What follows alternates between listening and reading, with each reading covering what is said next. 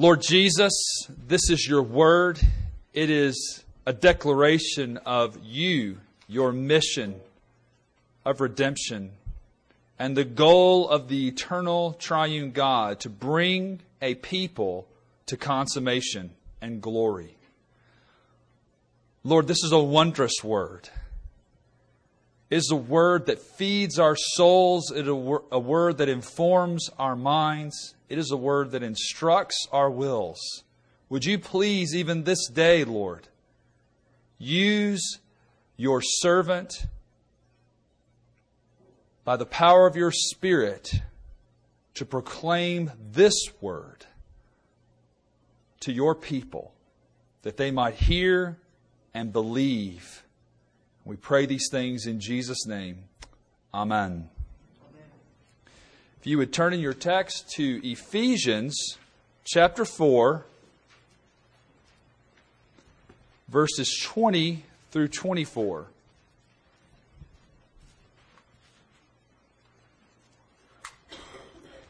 I'll go ahead and let you know that we're going to talk about this this week, and we're going to come back to these verses again next week.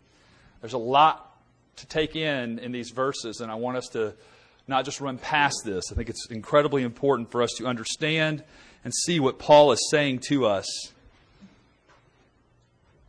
The way to look at going through the, the Bible and, and uh, considering it, the text is, is that you know, if we don't get through with Ephesians before the Lord returns, we'll just get to see the realities of Ephesians, and I think that's all the better. So we'll just continue to press forward in it. Let's give attention to God's Word.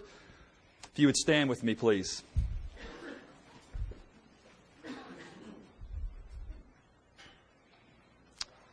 But that is not the way you learned Christ, assuming that you have heard about him and were taught in him, as the truth is in Jesus, to put off your old self, which belongs to your former manner of life and is corrupt through deceitful desires, and to be renewed in the spirit of your minds, and to put on the new self, created after the likeness of God in true righteousness and holiness.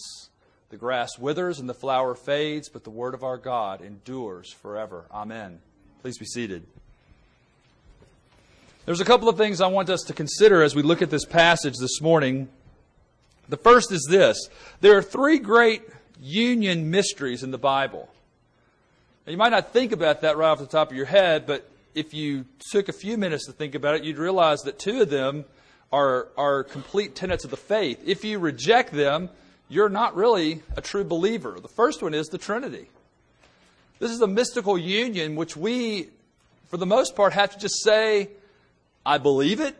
I have no idea how to really, fully, truly explain it. Three persons in the one true God. Now, one theologian has said, if you deny the Trinity, you lose your soul. If you try to understand the Trinity, you lose your mind. And so we need to understand that, that the Trinity is a mystery.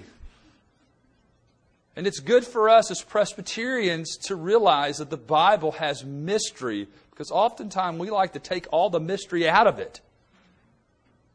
But the reality is, is that there is mystery in Scripture. And we have to let it stand for what it is. The second union mystery is how the divine Son of God could come and join himself to a human being, and as the confession tells us, take to himself a body and a reasonable soul, just like we have. And those two be one and yet distinct and separate. So much so that on the cross, the man Jesus dies, but God who cannot die doesn't. And yet, we can say Christ died. We can't fully explain this. None of us are ever going to come to a place where we go satisfactorily. I fully and completely can plumb the depths of this because there's an aspect of it which is mystery to us. One of the things that always astounds me is how arrogant human beings are capable of being. We really get mad when we don't understand things, as if somehow we're supposed to be able to understand everything. We're finite. We will never, no matter how big our brains get, ever be able to begin to even remotely tap into the infinite greatness of God and His ways. The third union, then, which is one that we may not necessarily hold up as a tenet of the faith, but I would contend is very much a tenet of our faith, is this that we, as believers, are united to Christ and to one another. And that cannot be separated. Paul is trying over and over and over again in a multitude of ways, and he will continue in this letter to the Ephesians to remind them and us that just as surely as the triune God is in union, just as surely as Christ the man and the divine Son are in union, that we are in union with Christ and with one another. And if we are, then it is inseparable. Now I want you to think about that for a minute. Inseparable. You cannot get away from it. If you are in Christ, as Paul says over and over and over again in his letters, then you are in Christ. You can't get away. Now, I'm continuing to come back and say things like this because I'm not afraid that some of you may walk out and say, Well, if I'm in Christ, let's go do what we want to do. I can't get away. Let's go out here and be whatever we want to be. There may be some of you foolish enough to take that idea and run with it, even for a while. But I will contend with those of you who get a little nervous when those type statements get made. And you always want that but to get put on the end, which we talked about a couple of weeks ago. We don't put a but on the end. Here's the reality if you are in Christ, you cannot continue to live the life of a prodigal. Do you hear what I said? If you are truly in Christ, you cannot continue to live the life of a prodigal. Because God, when He loves a child, scourges that child and brings them into conformity to His will. And He doesn't wait on them, He does it. The problem for us is, is that we're too quick with the rod, and we don't trust God with the rod. We want to bring the rod. And this is where we need to understand that, you know what, it's like I tell my parents all the um, I tell my children all the time. Olivia could tell you if you asked her. My children love to correct one another, and the first thing they know as soon as they hear father walking down the hall, they're going to hear is this You're not the parent. You're a sibling. You can encourage, you can remind, you can build up, but you're not the parent. You don't get to hold them down and keep them from doing naughty things. You don't get to go get the rod for me. you see, that's my job. And one of the things we have a hard time understanding when we deal with one another is, is that it's God's job to discipline in individual people's lives on a regular basis. And here's the other thing God has actually set up an institution, the church, called elders who actually are able to do discipline when it's necessary for Him. Another thing we forget is, is that what I'm doing right now is actually disciplining you. You realize you're sitting here quietly, listening to me talk. And somehow God says that's a good thing that a preacher should preach to God's people and tell them and instruct them in His Word. It's a part of discipline. Not all discipline is just corporeal punishment. In fact, I would say that if that's the main form of your punishment or the main form of your discipline, you probably got pretty frustrated kids. Because they need to be hearing the positive, exhorting encouragement of who you are for them and that enables them to hear what God is for them in Christ. Paul then, in this passage, what we're just looking at, is speaking to us that we have been born again, that we have been renewed, that we have been brought into a union with Christ. And we're going to start to talk about now what that kind of looks like. This is not really an easy thing for us to understand. Imagine what it would feel like. I want you to just think about this. You were once an impoverished, poor, have nothing in your hands at all, and all of a sudden you're taken out of dire poverty and not just moved into a wealthy mansion up on the hill. No, you're moved to a completely new country where there are new customs, where there is new clothing, or maybe there actually is for the first time clothing.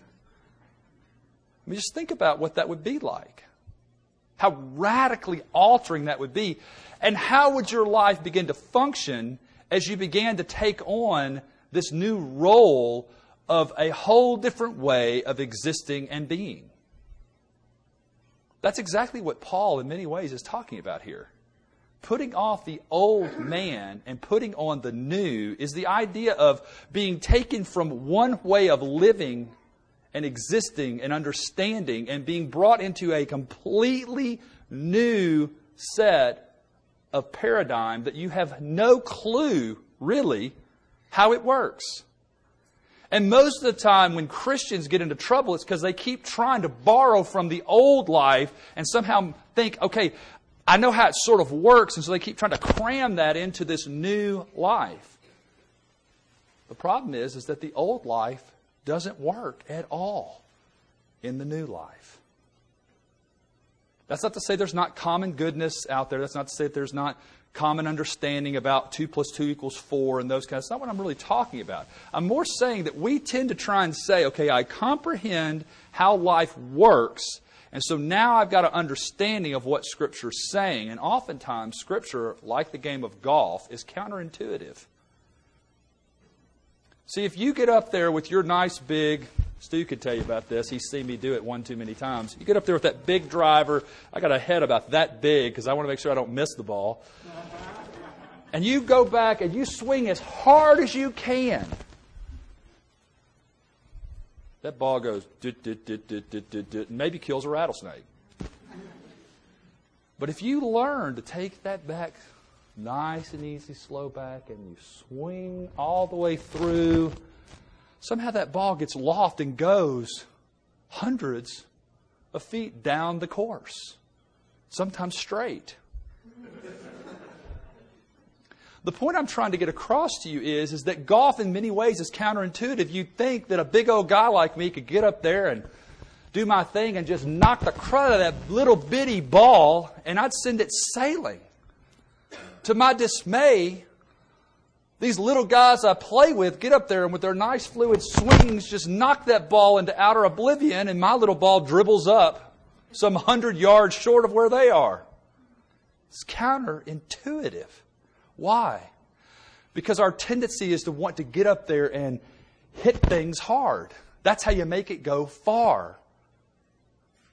In the same way, there's a sense in which Christianity is counterintuitive to the way the world wants to do things. Think about this. If you don't blow your own horn, who's going to blow it?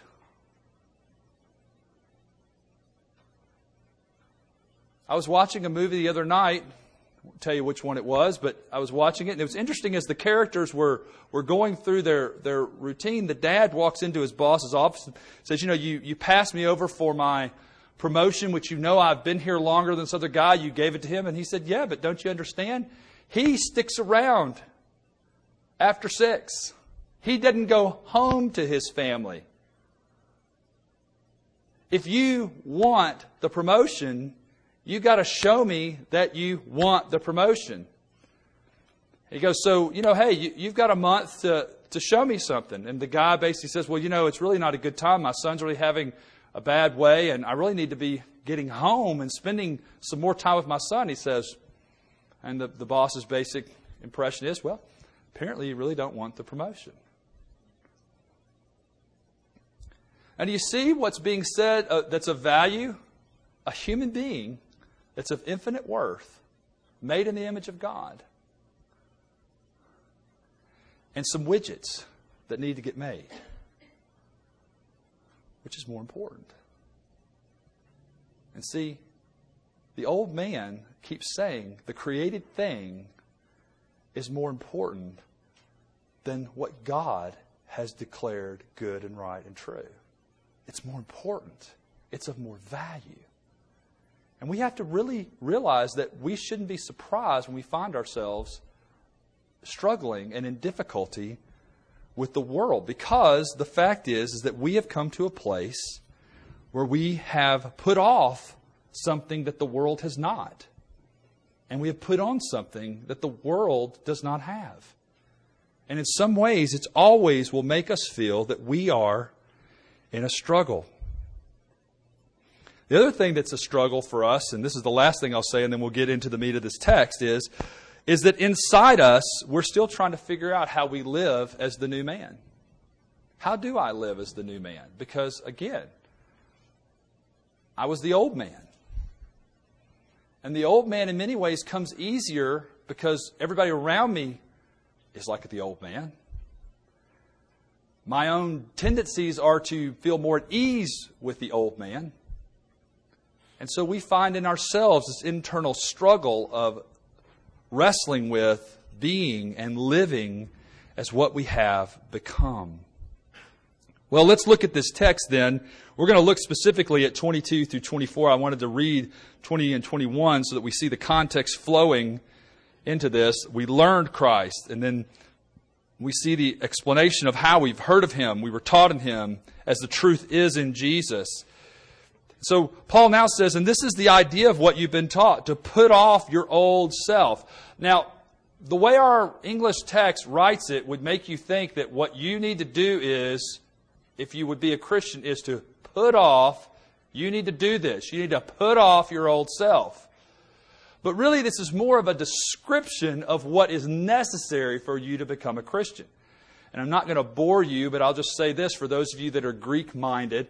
This is an aorist infinitive. And the interesting thing about the aorist tense is this, and this is the only thing I will tell you about it because it's important to this passage, is the aorist declares something that has been done.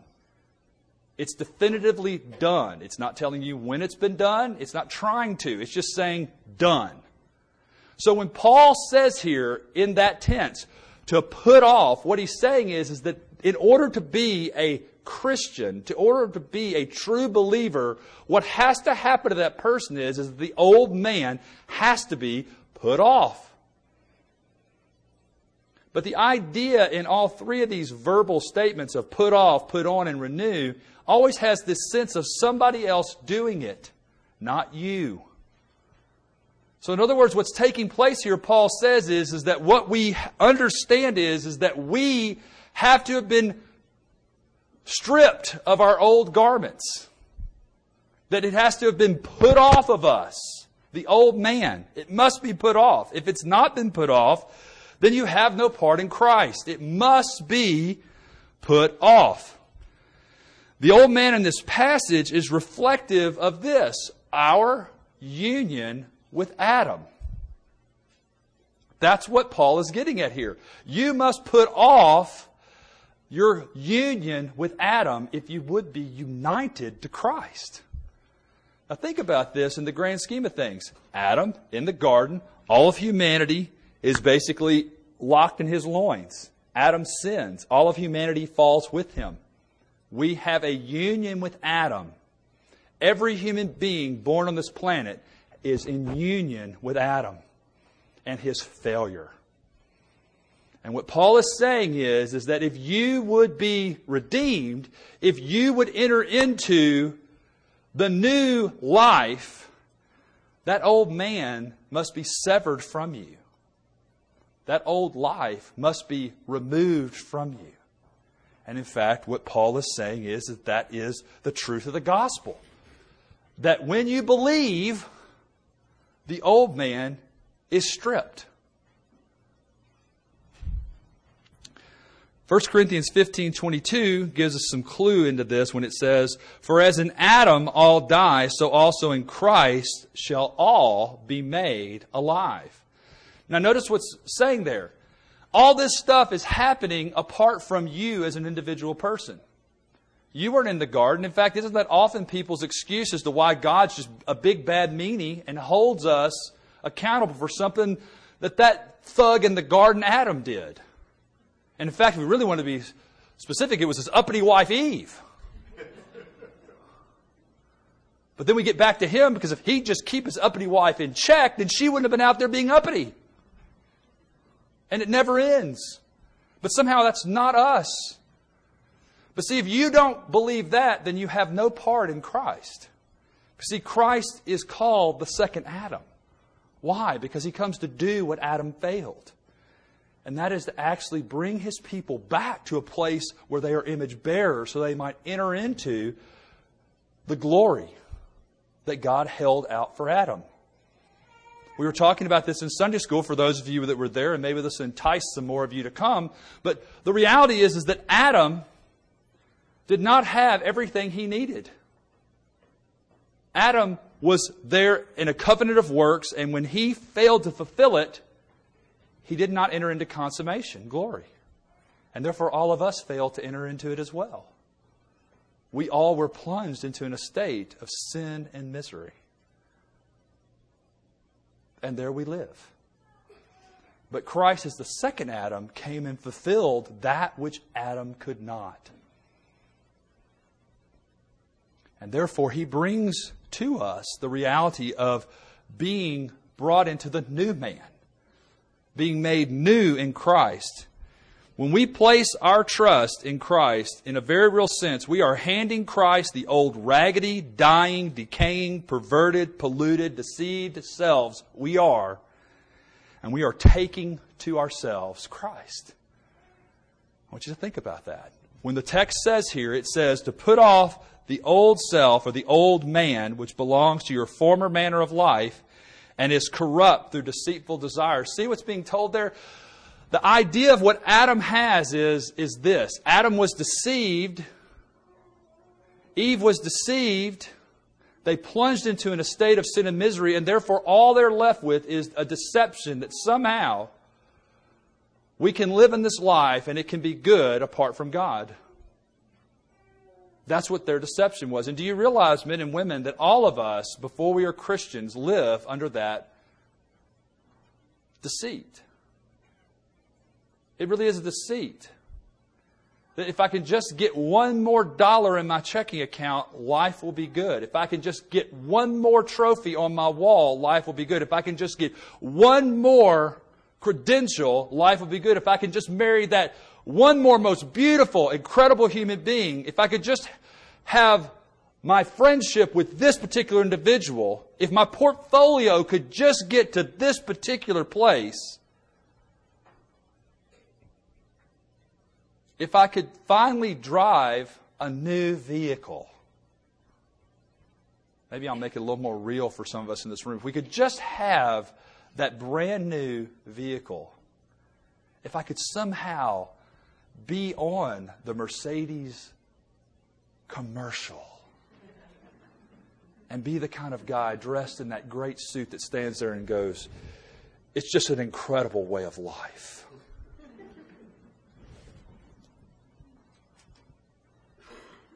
You see, we are deceived. And that deceit just continues to tug us down. And human beings all around us live under this illusion that somehow, if I could just get a little more of the created stuff, I could feel a little more like the Creator. But that's not our place. And it's a lie because if you want to be more like the Creator, you need to get hold of Him. Or maybe better, He needs to get hold of you and put off the old man with its old manner of life and its deceitful desires. That's what he's calling us to. Paul says that's the truth. You've put that off. If you're wearing beautiful robes, why do you keep trying to put the rags back on? Paul says it another way if you've been set free from the shackles of sin, why do you keep snapping them back on? You've been set free. Be free. You've been given new clothes. Quit trying to put on the old rags. The idea that Paul says is you put off the old. The old union has been broken, but its reality, this is the part that just kills us, but its reality is not completely removed.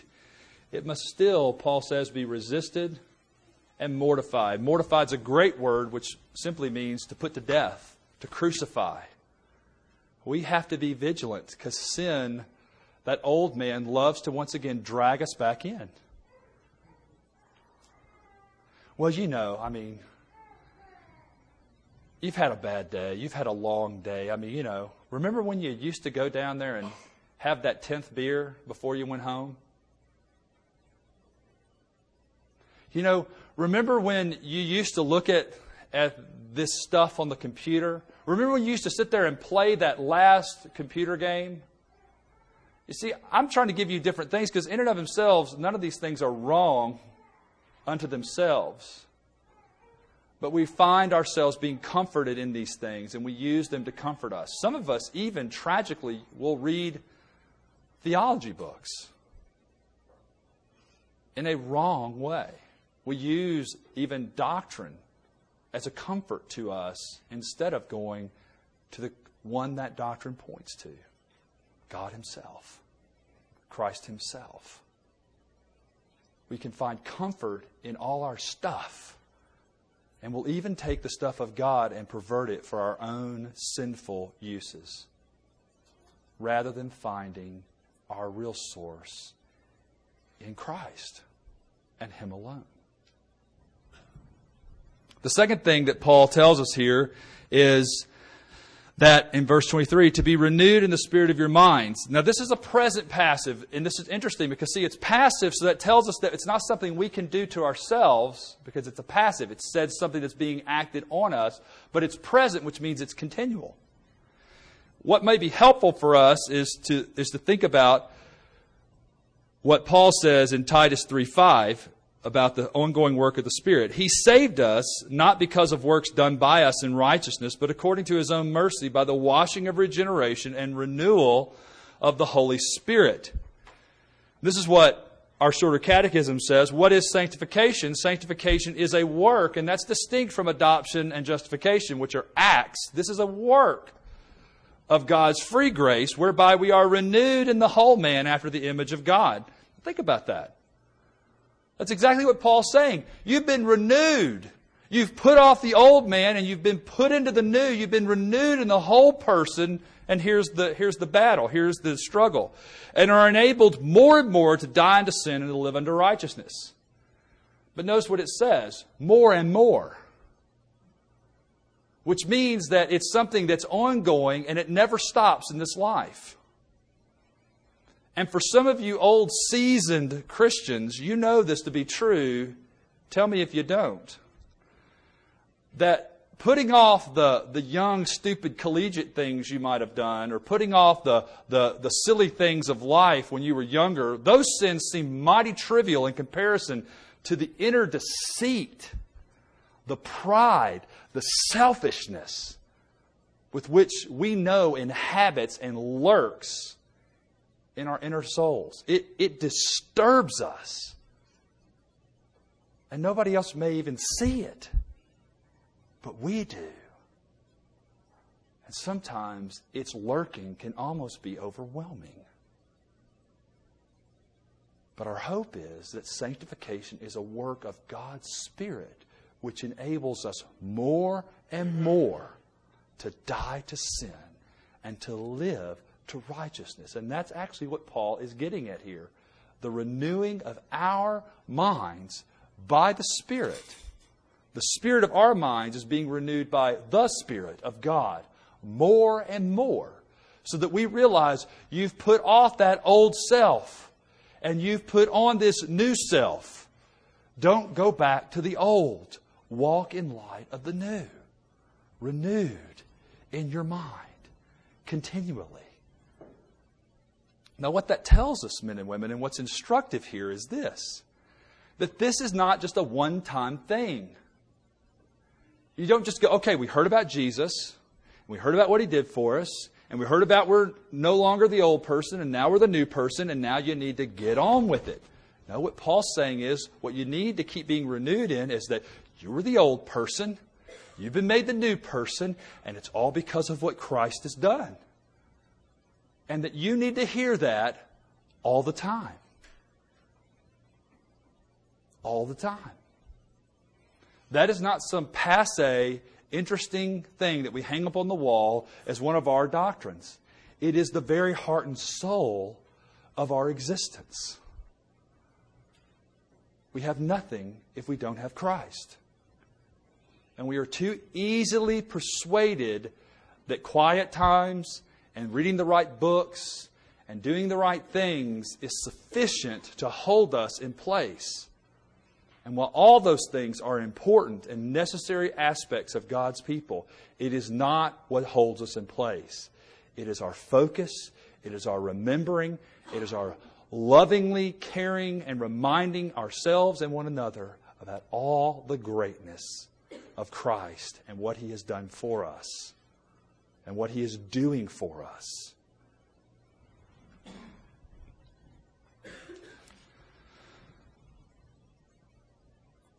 As I said before, this is a lifelong process with our realization of all that Christ has done for us and setting us free from the old manner of living and all the benefits we have received as a result of Christ's work. I want to say this this change must take place in the inner person. And sometimes we're looking for outward conformity and we're not realizing that this really has to be something that changes on the inside. We're working from the inside out. So some of you need to keep being reminded please be patient. God is not finished with that person yet.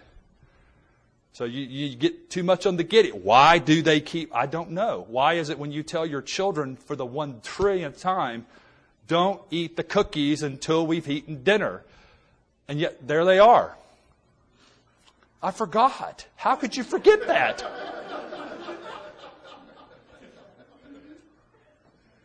How is that something you forget? I don't know. It just, I had a sugar rush and I forgot. I mean, you know, it's just, the, the point is, is that we do forget. We do forget, and we need to keep being reminded that this is an inward work. But let me just say this also. If you're one of these people that says, you know, hey, you know, I'll get around to living more righteously. Just give me some time. I want to say there is no time like the present. If you are a new person in Christ, you are to love the things of God, not the things of this world. And to be the kind of person that says, oh, you know, give me a break. I just want to kind of, I'm just, you know, I'm kind of easing myself into this Christian thing you have not really understood how radical your enemy hates you. You don't ease into anything. The longer you ease, the more you're slip sliding away. We must be vigilant people who say that God's will be done and mean it. And that often requires us to be vigilant about putting away things that we like they're our little pet sins. I mean, they're, they're not hurting anybody, really. They're just, you know, they're nice. They're kind of cuddly and furry. In reality, there's this huge dragon that's just waiting for you to turn around so they can eat your head off. We are not to be people who play around with sin. Sin is the enemy, and it's been put off. The last thing then Paul talks about here is to put on the new self created after the likeness of God in true righteousness and holiness. This new man is a new creation created by God Himself. The first new man was Christ Jesus Himself, who by His resurrection inaugurated a new age, which we are called into. God Himself, look at the text, it says, created after the likeness. God Himself is the pattern or the model of this new creation. Thus, the terms of righteousness and holiness are used. The idea of righteousness and holiness in the Bible, especially when they're used together, is this idea of righteousness usually has something to do with our living before men. So you could think about this. If you were thinking about it in the Ten Commandments, you could say that from commandment five on, you've got honor your father and mother, don't steal, don't murder, don't lie, don't covet, don't commit adultery. All those are the idea of being righteous. You don't want to do things which are offensive and hurtful to other people. So you pursue righteousness because that's what God does. God is always righteous towards human beings. But holiness is something that is truly directed towards God. And so you could think about the first four commandments in that light. Of these are the ideas, the character of God and holiness. There is no God but the one true God. Don't make images of him. Don't bow down and worship created things and say, Behold, this is your God. Remember the Sabbath and keep it holy. These are the things we need to remember and do. These are the things we need to think about. But that's the idea here. It's character. It's the character of God being displayed in righteousness and holiness. My attitude towards God, my attitude towards others. What are, the, what are the, all the commandments hang on? Jesus tells us love God with everything you got and love your neighbor as yourself. On these two things hangs the whole law. So, righteousness and holiness. Love God with everything you got. Holiness. Love your neighbor as yourself. Righteousness. The new man reality in which we now participate is not only about us having lived in an old sinful life and now we live in a new life. It means that we have been recreated in Christ, the new Adam. It really means that you've been severed from your old existence. Whereas one time you were in union with Adam, you now have been brought into union with Christ. And therefore, everything that you had in Adam, you gave to Christ, and He gave you everything He has. Think about that. You have given to Christ all that Adam gave you deceit, decay, deformity, destruction, distortion. All that was laid upon Christ at the cross. And what Christ has given to you is His goodness, His righteousness, His truth, His holiness do you see what Paul is saying? You've put off that old and you've put on the new. This is what you've been given. I would call that a tremendous exchange on your investment. You gave him crud, and he gave you the riches of heaven. That's a good return on investment.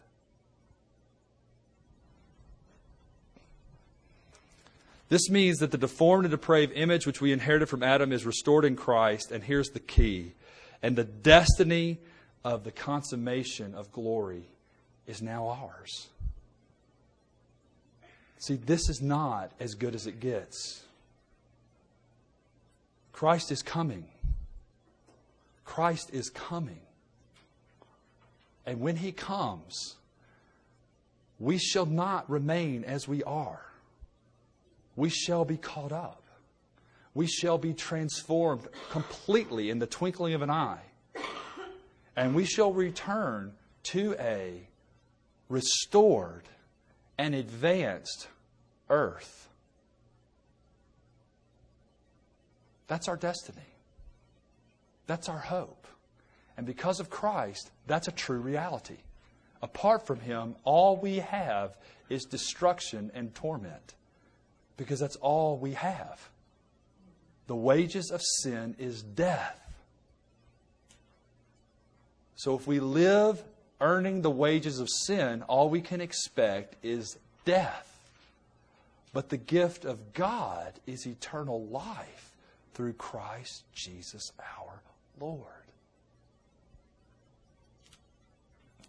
Final thing I want us to look at here is the truth in this context in which God's righteousness and holiness were revealed. Christ is the truth, we've already been told, incarnate. John tells us this is the truth.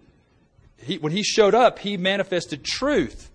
That's why at the end of this it says At the end of this passage, it says, after the likeness of God in righteousness and holiness, in truth, is actually how it reads in the Greek. And the idea there is this it is truth that sanctifies us. Paul in 113 has already told the Ephesians that it is the word of truth, the gospel of their salvation, in which they have believed. There is a sense in which the creation has in view that the one who has become part of the new creation should, in fact, live in light of who they have become and are becoming. In conclusion, then, what I want to say to you is this Paul is going to tell us later on in chapter 5 of Ephesians, when he talks about a man and a woman being united together, he's going to say, you know, really, this is not about a man and a woman. It's really pointing to Christ and his church. And then he makes this statement This mystery is great. This mystery is great, but it's nonetheless true. And we're called as God's people to remember that when we were born again, when we became part of the family of God, we put off the old man and we put on the new. May God give us the courage and the strength to live like the new man and not like the old. Amen.